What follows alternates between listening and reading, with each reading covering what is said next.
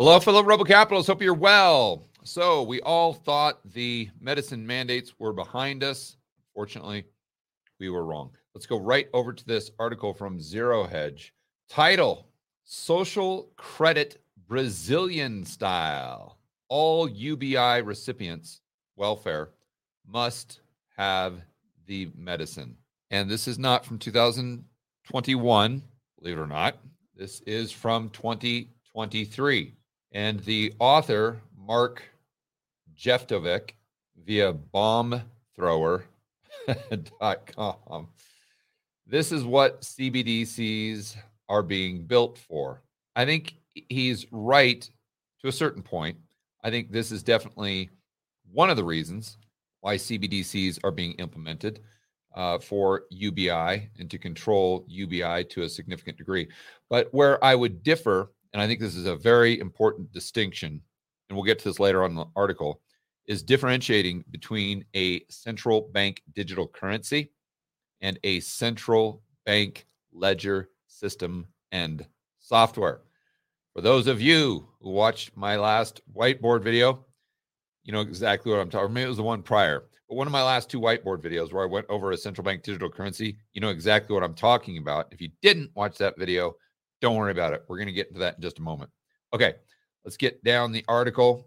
Anybody who seriously thinks UBI programs of the future won't be full blown social credit system need to look no further than Brazil. Got no disagreement there. I absolutely think they'll be part of a full blown social credit system where newly selected or elected socialist globalist Lula da Silva just decreed that the Bolsa Familia program will require family members to be in order to continue receiving benefits. And if you've been living under a rock for the last at least year, or if you haven't watched any of my videos on this topic, you may say to yourself, okay, George, well, this makes sense because they want to keep the rates low. And hey, if it's safe and effective, why not? But what I was pointing out back in, geez, 2020, 2021 at the latest was it, it's not you can't just say it's quote unquote safe. What does that even mean? It, nothing is completely risk free so how are you defining safe? And then obviously it's not 100% effective. So what are we talking about here? And when you get into the nuance and again we were talking about this on this channel way back in at least or at the latest 2021. So when you look at a cost benefit analysis, age stratified, that's when you see how I want to use the word BS, but we'll go ahead and keep it kid friendly. That's when you see the lie. That's when the lie is exposed. They're quote unquote following the science. Because when you age stratify it, even based on data from a couple years ago, you see that there is far, far more risk or cost for a person, let's say under the age of 30, to go ahead and take the medicine, assuming they're healthy, assuming they're in reasonable shape, there's far more cost to that person than benefit. That's for sure. So the fact that this includes the entire family, according to this article, where we'll cry will require family members. So that would include five year olds, 10 year olds, 15 year olds, 20 year olds, all these people where the science tells us that they have a higher risk than the actual reward. So that just goes to show you that none of this, zero, nada, is based on science whatsoever. It's based on narrative or it's just simply based on wanting fewer people on earth.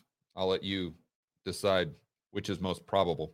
So, the Bolsa program is a social welfare program for the poorest families in Brazil, a kind of universal basic income.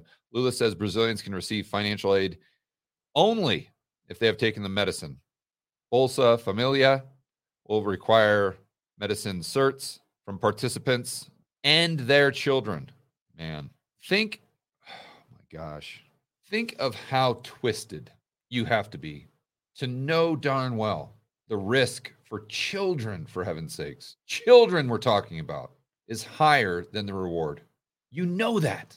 And yet you're still making it mandatory.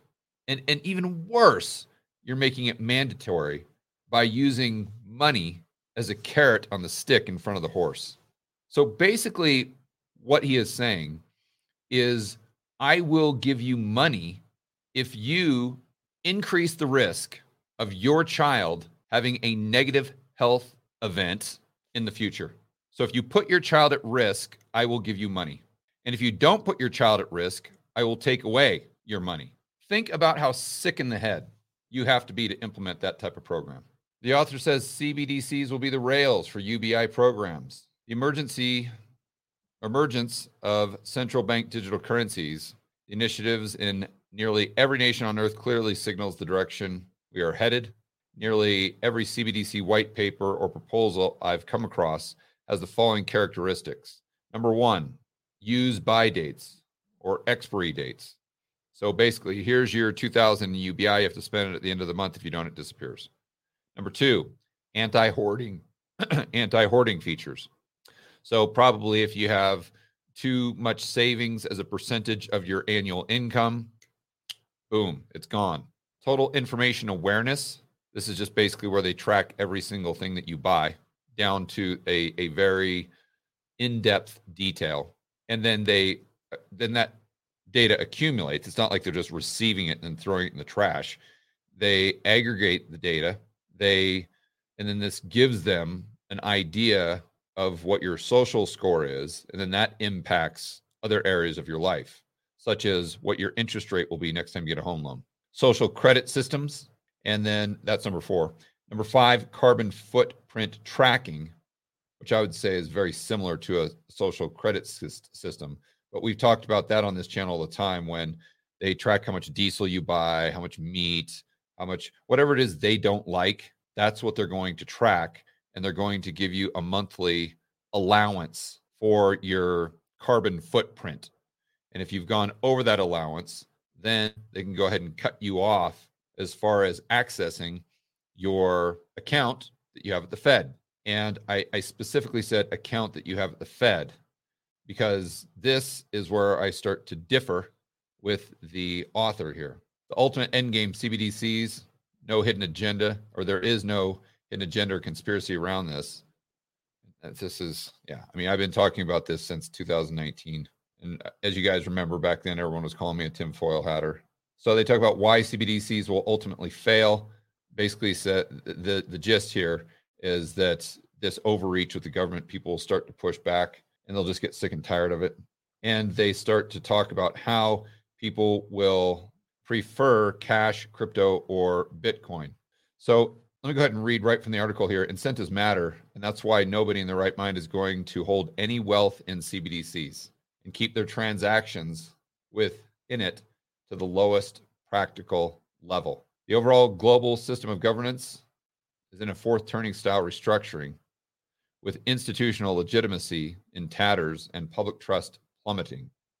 CBDCs are typical and symbolic of last gasp of industrial area era central planned economies. Here is where I I start to differ. And you may say, George, well, you're splitting hairs, but once you, I think, really understand what I'm referring to and the plumbing of the system, you'll agree with me that it's not just splitting hairs. These are very, very important details. So the way this gentleman is presenting the CBDC as uh, he's presenting it in the same way that 99.99999% of people out there present a CBDC and that's as though it's a currency and it's it's going to replace the dollar or the or you know we're not going to use dollars anymore. Somehow now we're going to use CBDCs or it's just some other form of a dollar or the, the fact that it's money right? It's a, like a competing form of money. And if, uh, according to this guy, you know, what you can do is, yes, you might have to have some of your money in the form of a central bank digital currency, but then you can just try to uh, operate by transacting with cash, silver, gold, Bitcoin, etc. So you're so since you're not using that central bank digital currency, the transaction cannot be traced, and that's basically you giving the finger to big the central planners and the authoritarians and the government. the, the problem I have with this is a central bank digital currency is not a form of money. That that's that's not what it is. I would argue the dollar really isn't a, a form of money other than green pieces of paper. It's simply an entry on a bank's ledger. So it it most people see banks as though they are intermediaries or if they're rather sophisticated they see banks as though they are the creators of the money supply in large degree and, and that, that is mostly true but i would take it a step further and remind everyone that they really don't create anything like zero the only thing they do is keep score they're they're effectively a scorekeeper at a basketball game so this is why I always say their balance sheet isn't constrained because is a scorekeeper at a basketball game or are they somehow constrained? Like if if if both teams have 105 points, is the referee going to come out and say, "Whoa, timeout, timeout, we got to stop the game right there"? Well, why? We we got to figure out who wins the game. It's tied right now. Well, I know, but unfortunately, the scorekeeper can only go up to 105. No, there's nothing that constrains the scorekeeper. All he has to do is just click the button, and it goes from 105 to 106. It's the same thing the banks. All they're doing is keeping score. And and just like the NBA scorekeeper isn't constrained, nor is a bank.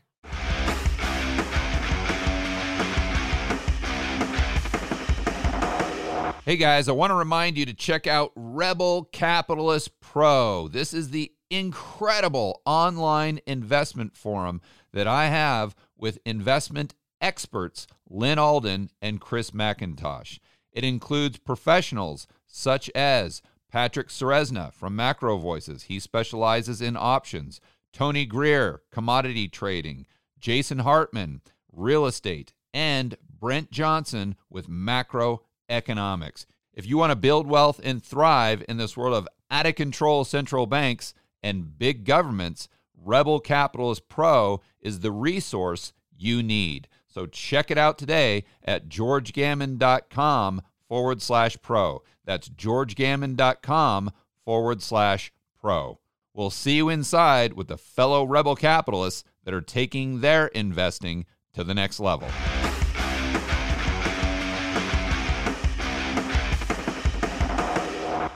So once you understand they're just really scorekeepers, then you say, okay, how are they?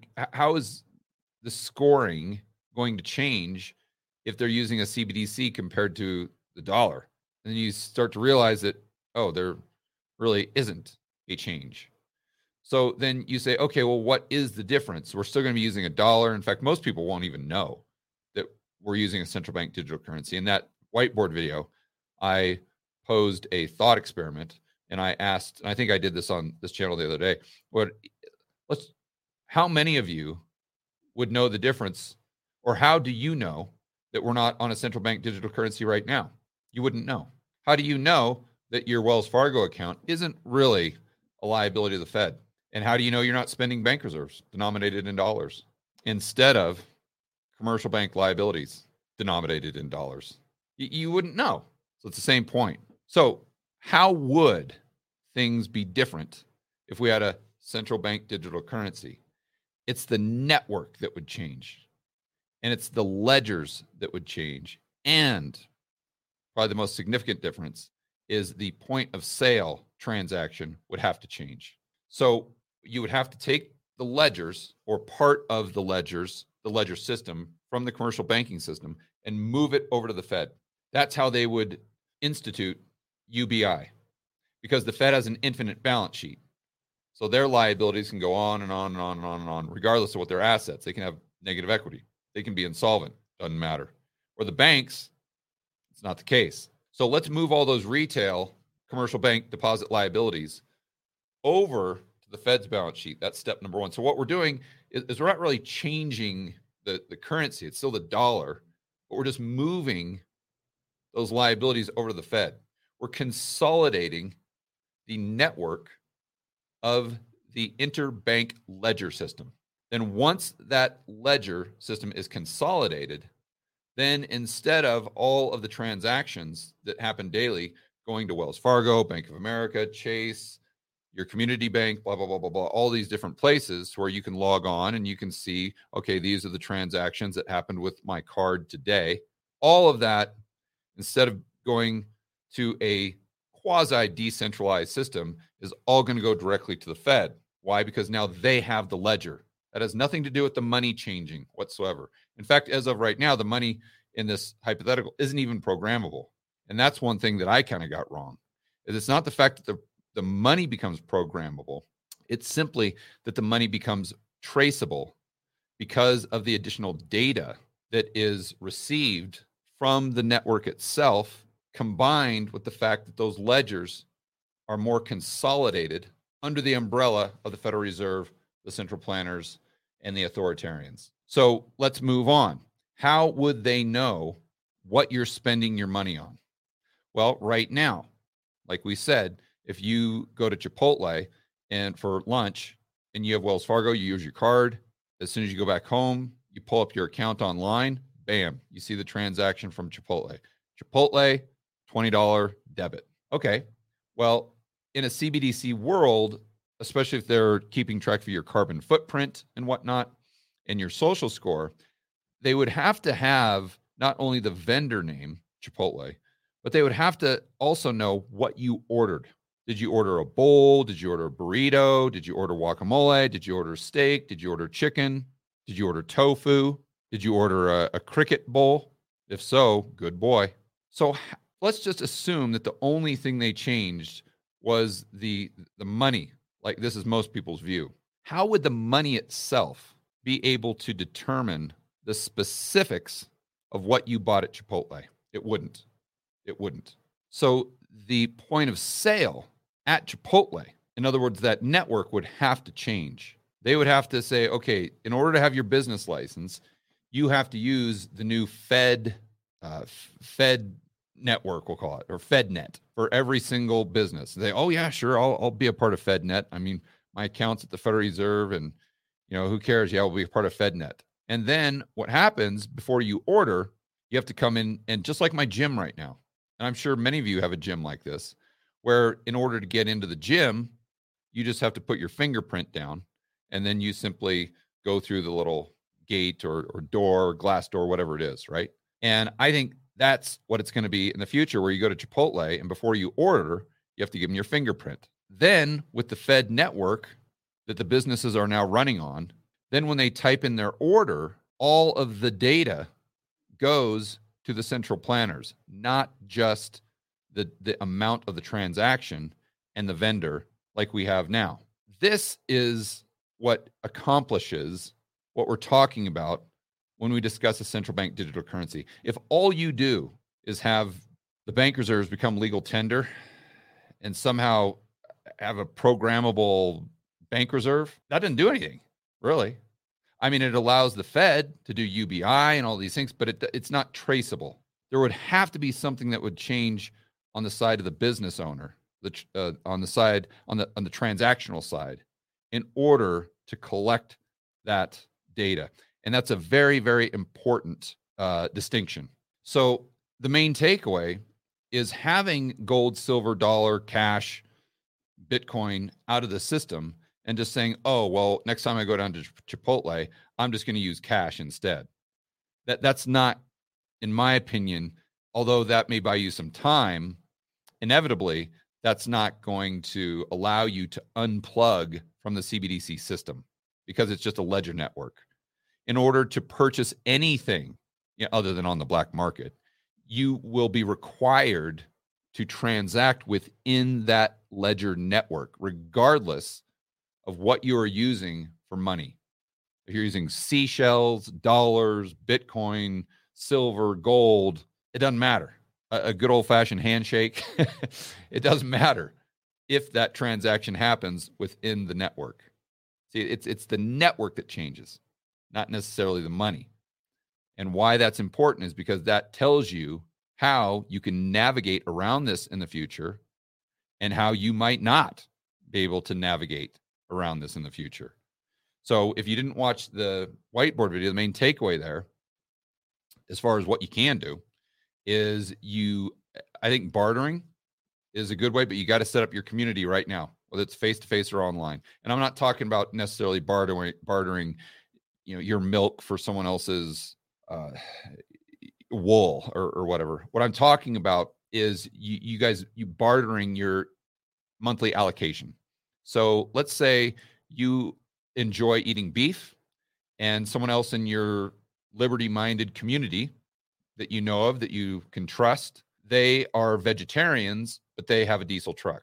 Okay, well, they're going to hit their limit of diesel before the month is over, and you're going to hit your limit of beef. But having that network, then you can say, hey, I'll go ahead and buy your diesel because I have a gas car, and you go ahead and buy my beef because you're a vegetarian. Great. And then you go ahead and trade. I think that's going to be a, a big part of the future.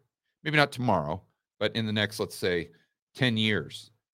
And then finding other ways to maybe produce your own stuff that you know will be on the naughty list with the government. That may be another uh, way to navigate.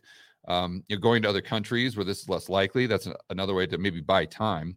And then, of course, operating outside the system, the black market. But obviously, I would never suggest anyone doing anything outside of the law.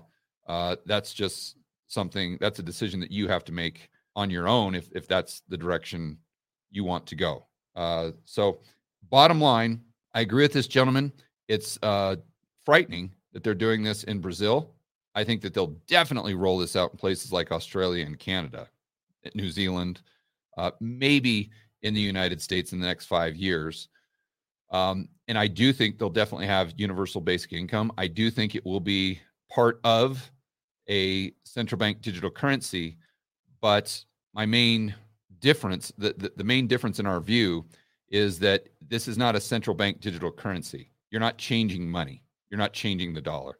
What you're changing is the ledger system, the network, the reporting of the businesses within that network, and the software that's involved. The money itself doesn't really change.